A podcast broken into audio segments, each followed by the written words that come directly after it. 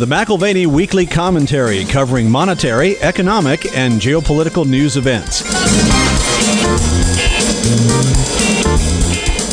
You might want to think about the investment markets as testing you in ways you've not been tested before. Unless, of course, you're over the age of 60 or 70 and know what the period ahead entails because you've experienced it before. 2021, this year, out to 2033, the next decade plus. It's going to be like an Ironman for the market participant. Now, here are Kevin Orrick and David McAlvany.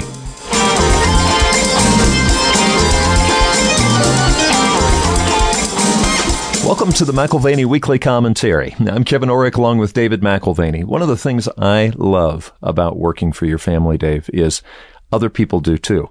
And we have had virtually no turnover. I mean, this is an amazing company. When I first came to work here, there was a guy uh, named Larry who had already been here, I think six or seven years. I think he came when you were about five years old to the company. And there was another guy who had worked already a year here, uh, named Rex. And both of these men have put in, you know, a combined amount of years. I think it's between 35 and 40 years each.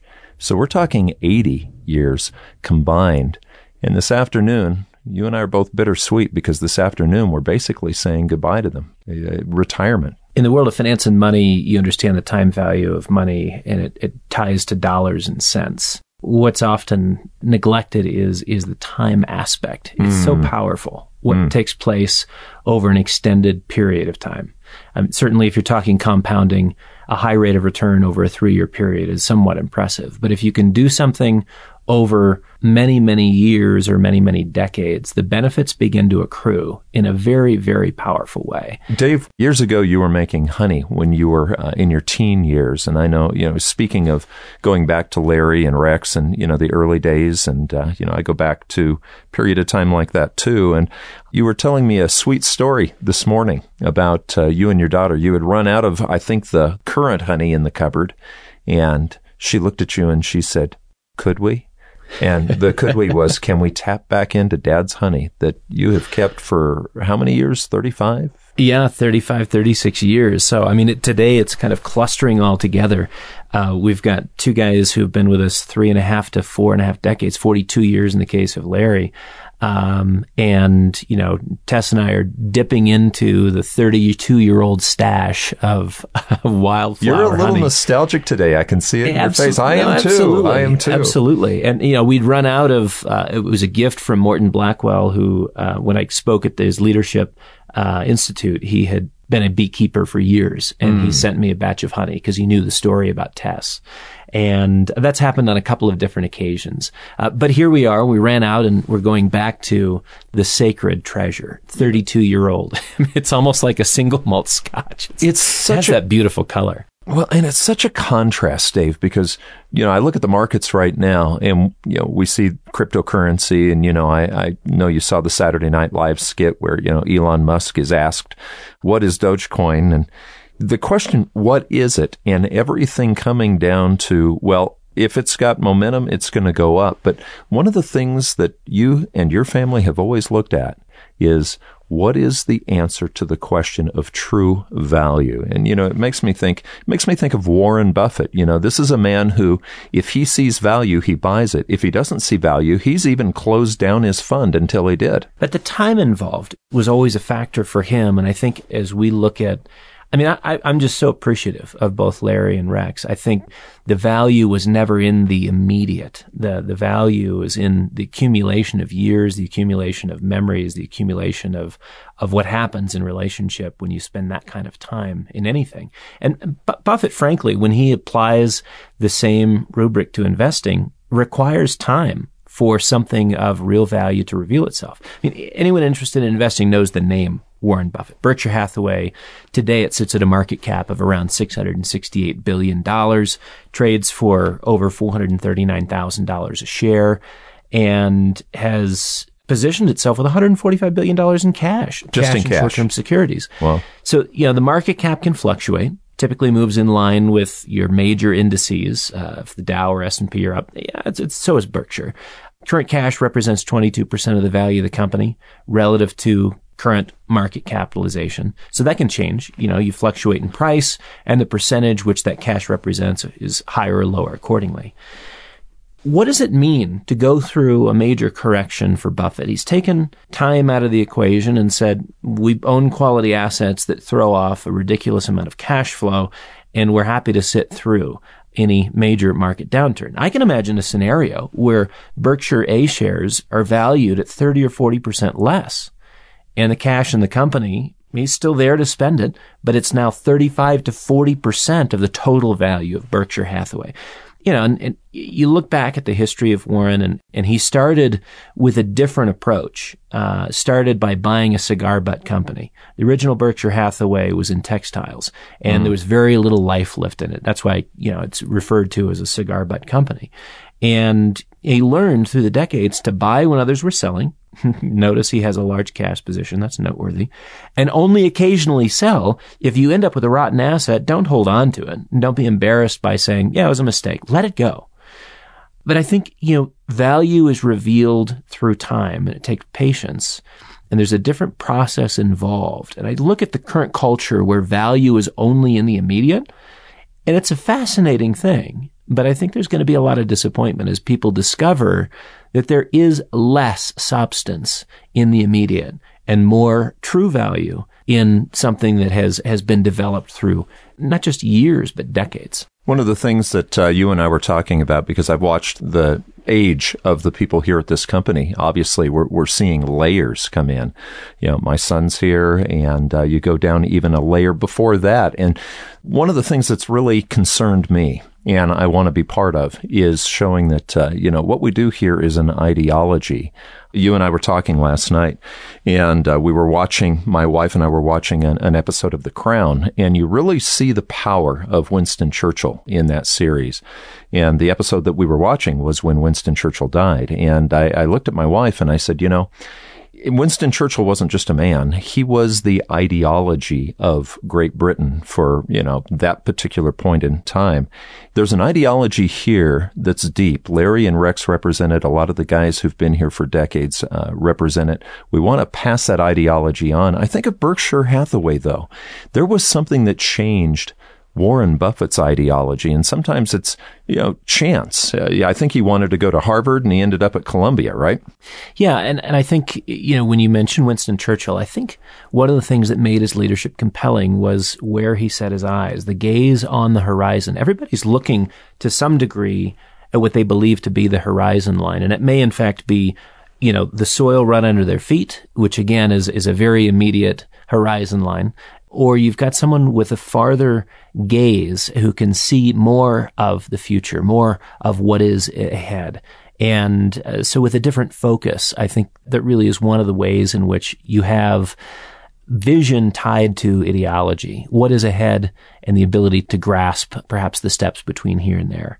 Um, what Berkshire Hathaway might be instructive in that in that respect too. Uh, there are times when they've made a lot of money, and there's times when the returns have been pretty skinny. Um, borrowed the the value thematic from Graham and Dodd. Uh, those are the two individuals who literally wrote the book on value investing.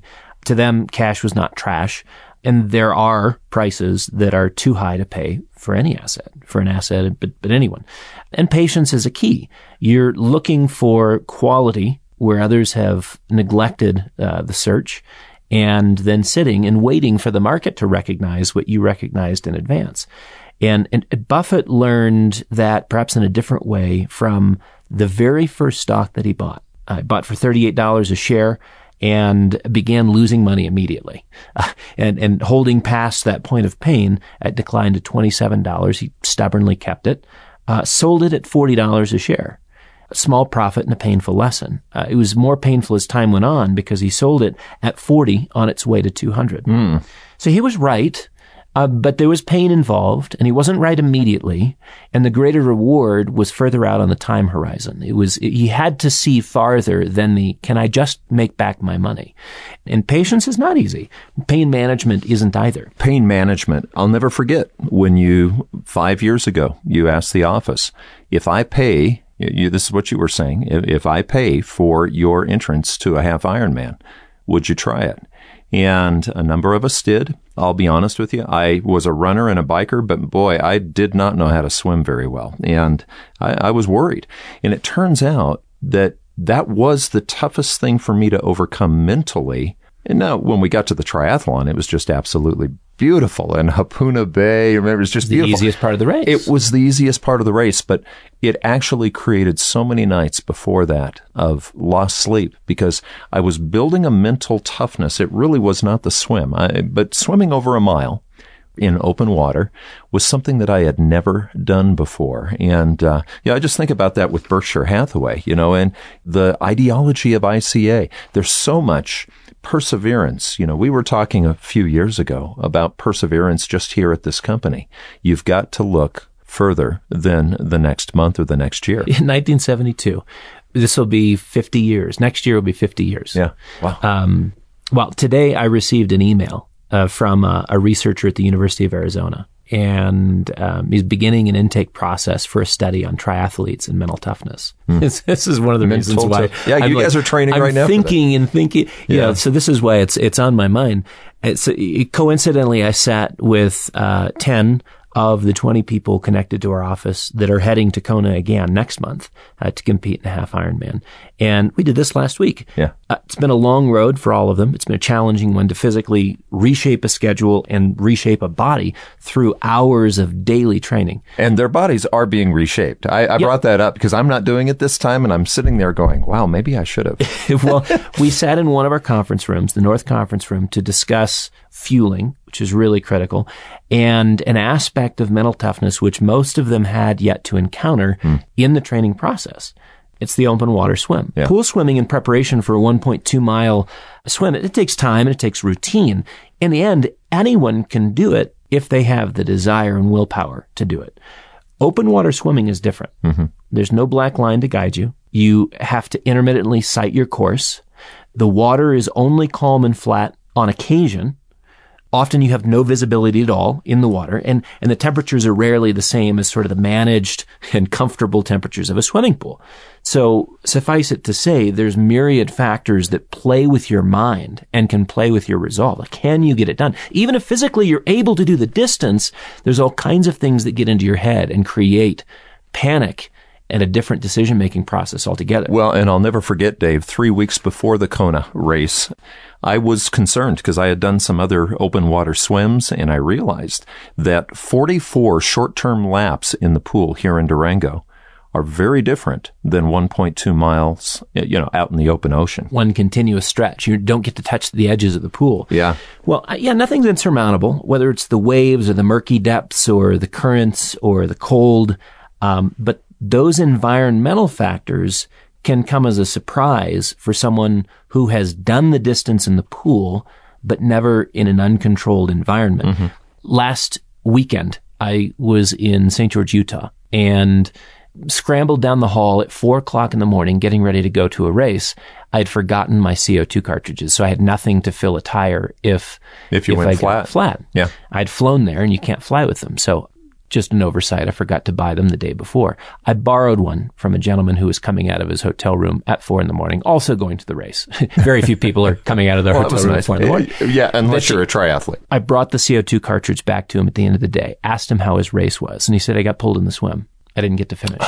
wow. I'd done the training, but I had no idea that I was going to be disoriented and confused and moving towards a panic attack under circumstances that I'd never experienced he before. He didn't understand that kind of an environment because he trained differently than he performed. Yeah. So, uh, you know, encountering wind and chop, experiencing dizziness, even disorientation from the constant movement of, of the chop and the waves doesn't sound like fun. And for the uninitiated, it isn't. But you've got about two thirds of the discomfort, which is mental. I mean, this is my own approximation, but call it two thirds mental and manageable with practice and preparation. One third doesn't go away. It just requires grit and determination. It requires a certain degree of mental toughness. Okay. Well, and you had talked about the preparedness. You know, I was very deliberate in saying no on this particular race because the preparedness you have to take serious. And that's two hours a day, five days a week and five to six hours worth of training every Saturday. And I remember it was a sacrifice not just for me, but it was a sacrifice for my wife to, you know, support me at the time. You've got to be proud of the crew that you've got going this time around. Incredibly. Each one of them is, has been digging deep, and I think some are going to have to dig deeper when they get there. Because not everybody's been putting in that kind of time. Right. Um, but my kids have, have heard me say it a thousand times. You pay now or you pay later. Right. Right. And, and the Piper is only three weeks away. You might wonder, does this have anything to do with the financial markets? And yes, it, it absolutely does. After listening to Russell Napier last week, mental toughness is going to, one of the things that he brought out, Dave, was we have to readjust our thinking, including about how we appropriate percentages to assets. You know, he was talking about gold, residential real estate. He was talking about now you do. If you're going to own stocks, you better have a manager that knows how to work into and work in the choppy water. Yeah. Last week we explored the idea of a return to the period like that of 1966 to 82. Yeah. The economic backdrop can become suffocating. Uh, the financial markets, you know, tempestuous and trying. And that's different than what we've had over the last 30 or 40 years. Right. Then you had the guns and butter policies of, of LBJ, and they were directly competing with sort of the previous grand master of state expansion. LBJ uh, was giving FDR a run for his money, and then the bill came due. And the, the bill came due for all of the pet projects. Again, why we call them guns and butter projects. In economics, you have something similar. You pay now or you pay later, but you will pay. So the political class is even as we speak promising a better world, promising cradle to grave benefits, and actually discussing them as rights. Rights associated with what I think is is is, is a misnomer in that sense, associated with a coincidence at birth. Uh, there's a benefit that they gain power, and frankly, it, it comes down to loyalty purchased and obligation created through the dependency of the gift, right? But what it really is, if you strip it away, is you just happen to be at the right place in the right time. You were mm-hmm. born in the right century. You were born in a period of time where the government has the ability to and is going to pay for your loyalty, creating a sense of obligation. But Kevin, the, the bill is still coming due, which is why we discussed inflation at length last week. The debt component is a big piece. Inflation helps cut it down to size. Dave, I'm just thinking out loud here, but talk about being at the right place at the right time. Your dad was a stockbroker in the late 1960s, early 70s. He saw the dollar taken off the gold standard by Nixon in August of 71. ICA started in 1972. You, you just talked about we're coming into our 50th year.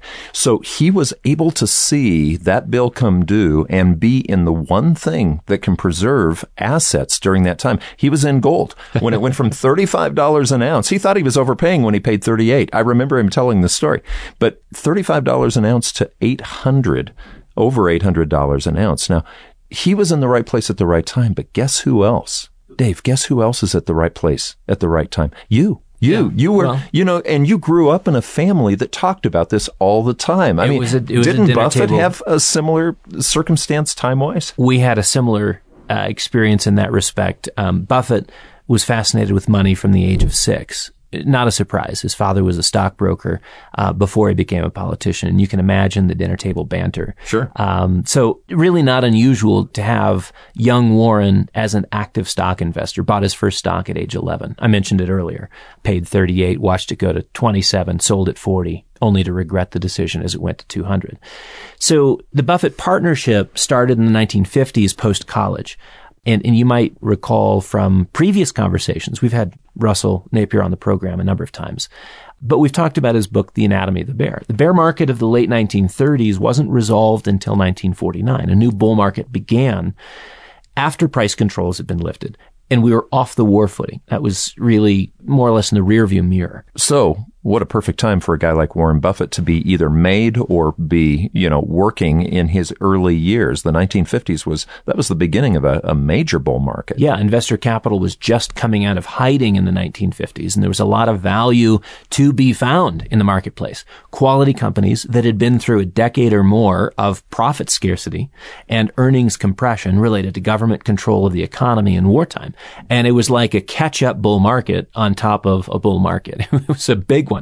So Warren had been rejected by Harvard, landed at Columbia's business school, where again, these are not accidental things. Life is Right. full of so a door closes, but the bigger door opens. yeah, and and so he studies with David Dodd and Benjamin Graham, who formalized the idea of value investing and were teaching it as a part of their curriculum at Columbia. And as I said, they wrote the book on the topic, the, the actual book, Value Investing. Uh, partway through one of the great bull markets in U.S. financial history, 1949 to 1966, Buffett got to start managing money, fresh from the classroom instructions on identifying quality. His timing was nearly perfect for a launch. Hmm. Hmm. So between his childhood and the training that he got at Columbia, what a perfect, I mean, it was just the perfect combination and the timing and the timing of, you know, when he was investing in stocks during a great bull market. and the preparation again uh, the dinner table conversations i think led into a whole host of, of interests and he refined those and owned them and, and made them his own passion Yeah, but prices. Okay, we talk about momentum, Dave. And uh, most people right now, if you ask them why they're buying something, it's because it's going up. So price is one of the only reasons. That's momentum investing. that's fascinating. That's that is the primary reason that people are buying what they're buying today. They don't know anything about anything as it relates to the underlying value. Identifying the fundamentals that's not even a secondary you know i've got to check that box and make sure this makes sense. You buy it because it's going up and everyone else is doing it. So, you know, in that period of 1949, the early 1950s, prices didn't give you any confirmation. Hmm. There was no immediate gratification in the early stages of the bull market. you had to see the value. You had to see the value. Exactly. Recognize the value implicit in the assets and the potential cash flows there. Trend or momentum investing was not a thing, at least until the end of that bull market cycle. So yeah, I, I think he started at a great time. And I would say much of his success is attributable to how he came out of the gates. Speaking of Gates, who's very much in the news right now, for anyone that has read up on the life of Bill Gates, there was an exceptional moment in time for him to be born and develop an interest in computers. Even a five or 10 year difference in age, earlier or later, and arguably Microsoft would not exist. Hmm. It might be something else like it, but no Microsoft, no Bill Gates. And the same case could be made for Buffett. The trajectory set by the bull market leading up to 1966 was critical for Buffett. 1966 to 1982 factors in significantly for the Berkshire Hathaway story and, and I think for our commentary today. You had the Buffett partnership, which actually quit taking money, new money in 1969 when opportunities were drying up. That's and amazing. It- equities were not a great value. Arguably, money would have been difficult to effectively put to work. The 70s were a lot harder and volatility returns, they were incredible. Okay, so this goes back to ideology. I love when I can see somebody stand behind the way they operate to where they'll say, no, we don't see value, so we're not going to take any more money.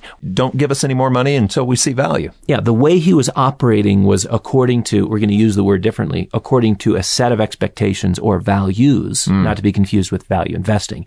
But he had an expectation of what he can do. And, and if he could find value in the marketplace, he was going to buy it and hold it and profit by it. But at the end of a cycle, there's not much that you can buy cheap. And so the point was, we're just going to stop for now. What's amazing though, the way he was able to identify value when prices weren't giving him, you know, any instruction back in the 50s. It was the same value judgment that allowed him to see that the bull market had ended, even though the prices may not have shown that right off the bat. Well, and what the prices were proclaiming was things are overdone. I mean, the bull market ended in 66. And for anyone who was value oriented, like Buffett, that kind of investor, you could say, well, it's obvious, right? It's hard to compound returns when you start at the end of a cycle. Easier when you've preserved capital, put it to work at the beginning of a cycle. And 66 was, was the end of the easy growth cycle. And, you know, after about two and a half to three years, by 69, that's when Buffett temporarily closed up shop. Mm-hmm. Bear began to take its bite. Uh, the unsuspecting investor didn't realize that inflation was going to be the real killer through that next decade and a half, negatively compounding to its point of critical pain a decade later. So you get to 76, 77, 78.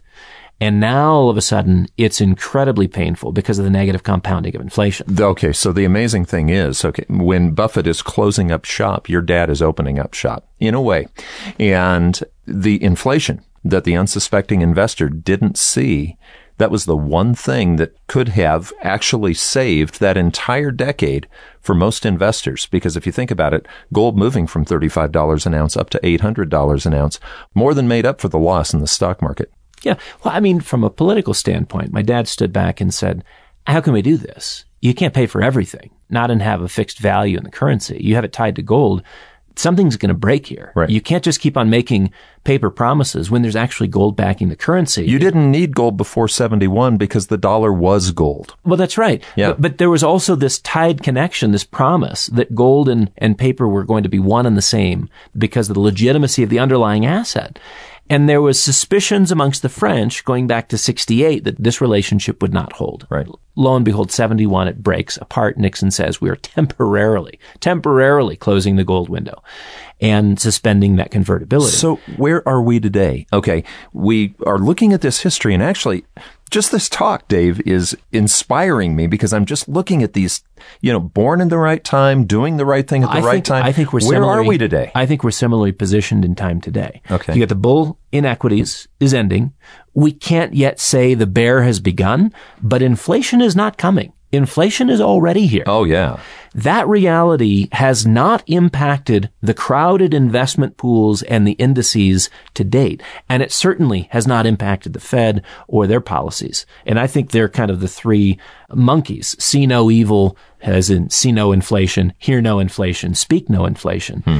But in the end, I think you're, you're talking about stocks and bonds both being negatively impacted. Okay, but commodities are moving. Even toothpaste, even toothpaste is going up. Yeah, well, you look at across the range, and this is where you have to say this is beyond a post COVID supply chain concern. You're dealing with a synchronicity of increase in commodities, soft commodities, industrial commodities, precious metals, oil, natural gas.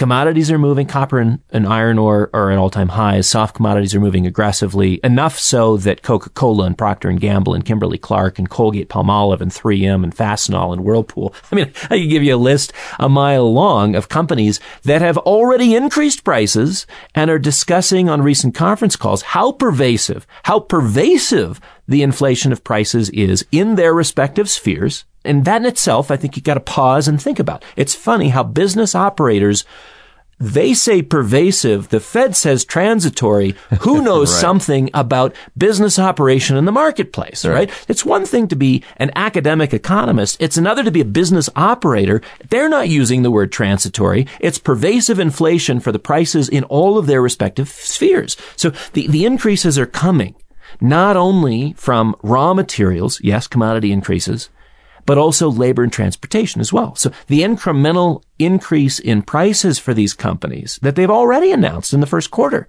are between 4.5% and 12%. Kind of a different number than your 2% whatever for CPI, right? So they are going to reassess. This is uh, talk of the town. They're going to reassess another hike in prices at the end of Q3 if you listen to these corporate conference calls, the discussion on inflation, this is going back to a report done by Bank of America, discussion on inflation on corporate conference calls in the first quarter tripled compared to a year ago. That's the biggest spike in concern in living memory for the folks at Bank of America.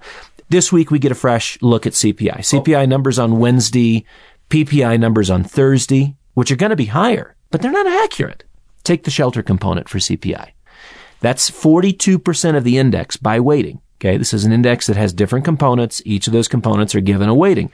The shelter component for CPI is 42% of the index. On the last reading, the year over year increase was marked at, marked at, drum roll please, 1.7%. Virtually non-existent. Right. Unconcerning to say the least. Meanwhile, you've got the National Association of Realtors, which has data going back 22 years, and they mark the March increase of 17.2% versus last year, the biggest spike on record. Right? CPI ignores the market for the preferred model.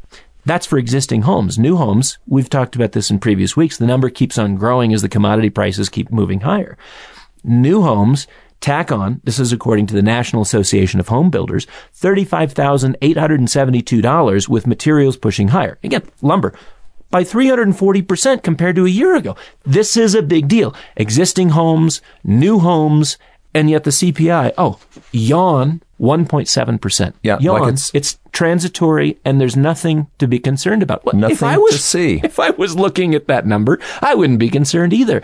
But the rest of us live in the real world with real price increases. Dave, we were talking last night about how you know you've been back here at the office uh, from your stock brokering already 20 years. I mean, we're we're coming into 20 years, and I remember talking to you, and, and Barton Biggs was uh, with Morgan Stanley uh, along with you. Barton Biggs is one of those guys who he was an economic historian, a lot like Russell Napier, and he wrote a book that you turned me on to, Wealth, War, and Wisdom. Uh, this morning, I was waiting here in the studio because you had a couple of other things to do. So I pulled this book off and I remembered a quote. Now, let me just read this quote because he's talking about Germany back in the early 1920s. And I love the way he puts this. Okay. I'm just quoting from the book, Wealth, War, and Wisdom, Barton Biggs. Here's what he said. He said, no chart can capture the stupendous ascent slope of true hyperinflation. Numbers actually do a better job. From 1919 to 1921, German CPI inflation was gradually rising from virtual price stability of a 2% annual rate. By June of 1922, inflation was at an annual rate of 4%. By September, 22%. By December, 68%. Then it really took off in March of 1923. It hit 285%, then 765% in June, then 1.5 million percent in September, and finally, of course, it's in the billions. Let me just read one more little bit that he wrote because it's fascinating. He said the only winners from the hyperinflation were a few sophisticates who had hedged the mark in 1918 or earlier, landowners who paid off their mortgages, and businessmen who repaid their loans and became unencumbered owners of real property.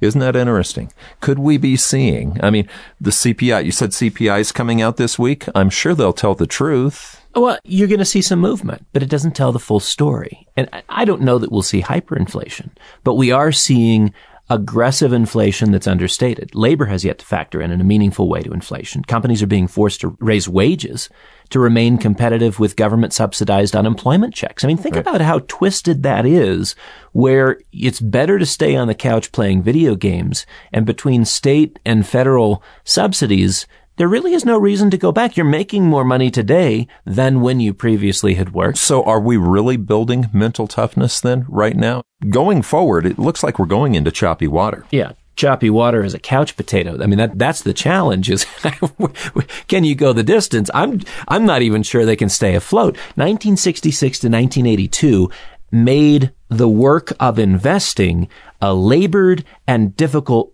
project, right? No more tailwinds, lots of headwinds. And that's when Buffett said, yeah, we're just going to take a break here. Right. And he was right to do so. Lots of headwinds create a mental grind that simply put is painful. Mm-hmm. So we return to the idea of mental toughness. A generation of investment professionals have had it easy. Easy money and disinflation has made for a boom in asset prices.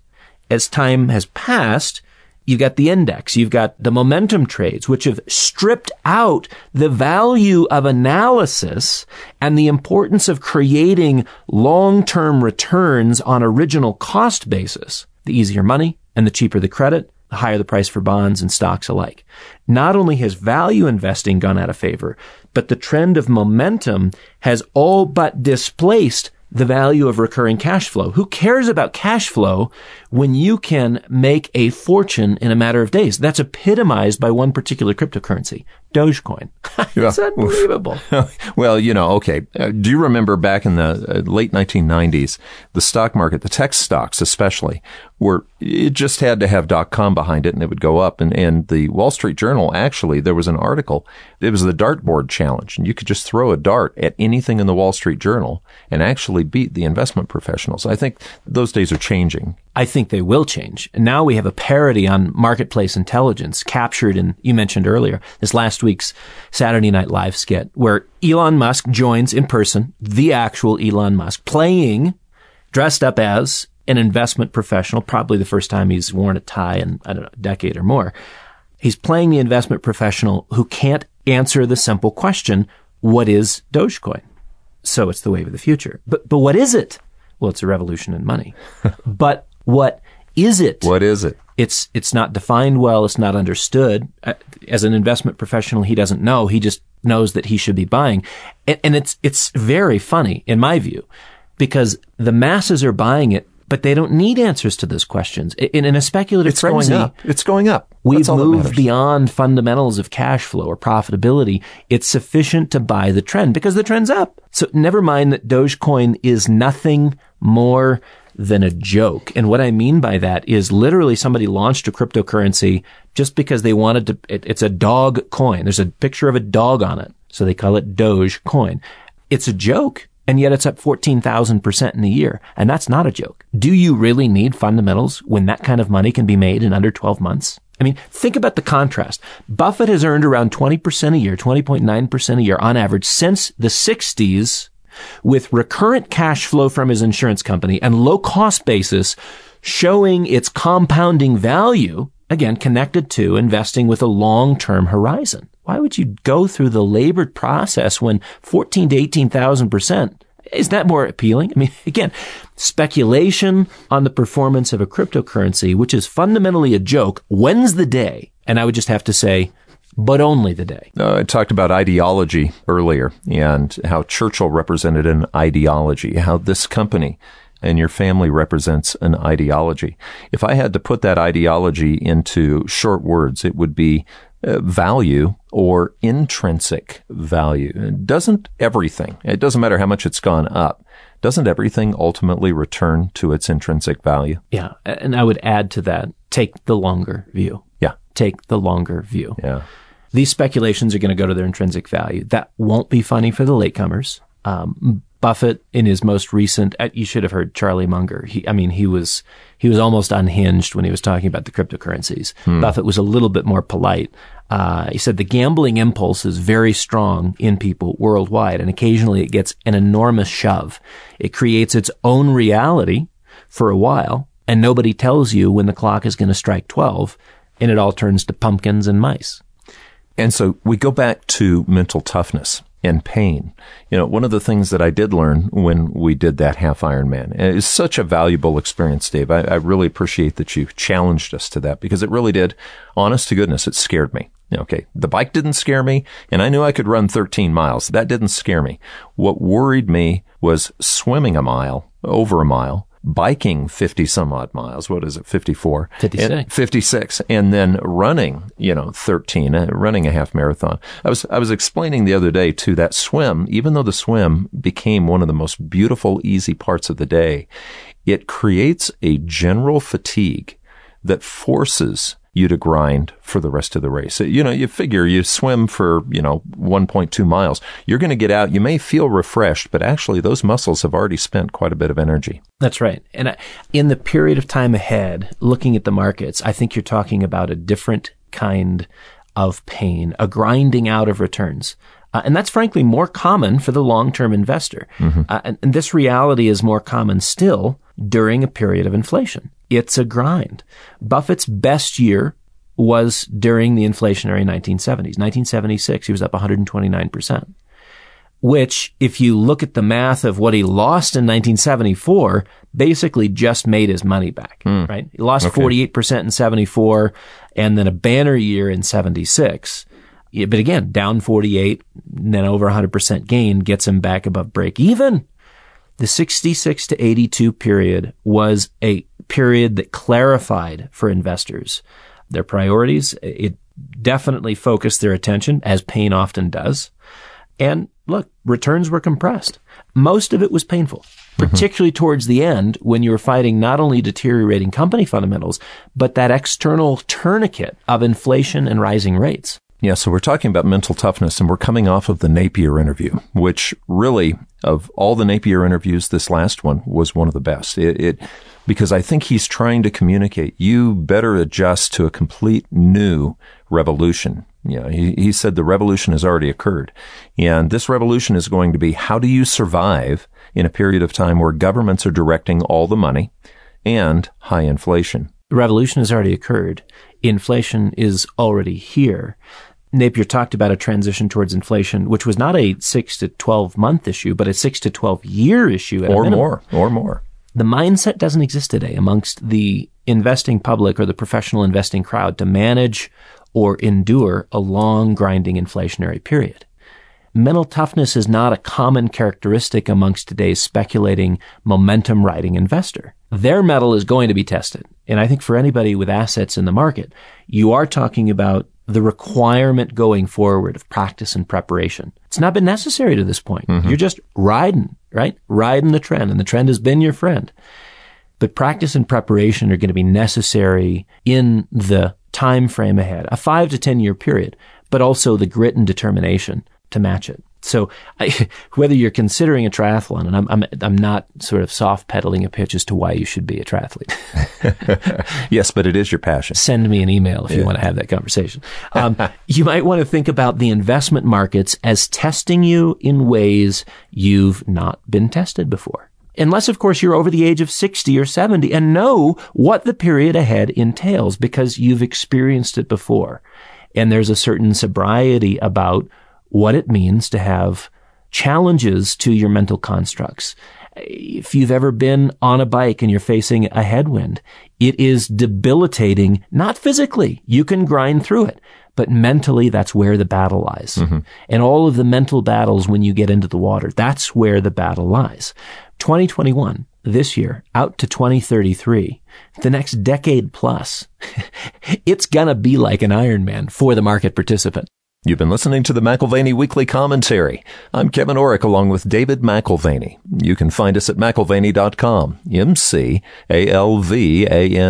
dot com, and you can call us at 800-525-9556. This has been the McAlvany Weekly Commentary. The views expressed should not be considered to be a solicitation or a recommendation for your investment portfolio you should consult a professional financial advisor to assess your suitability for risk and investment. Join us again next week for a new edition of the McAlvany Weekly Commentary.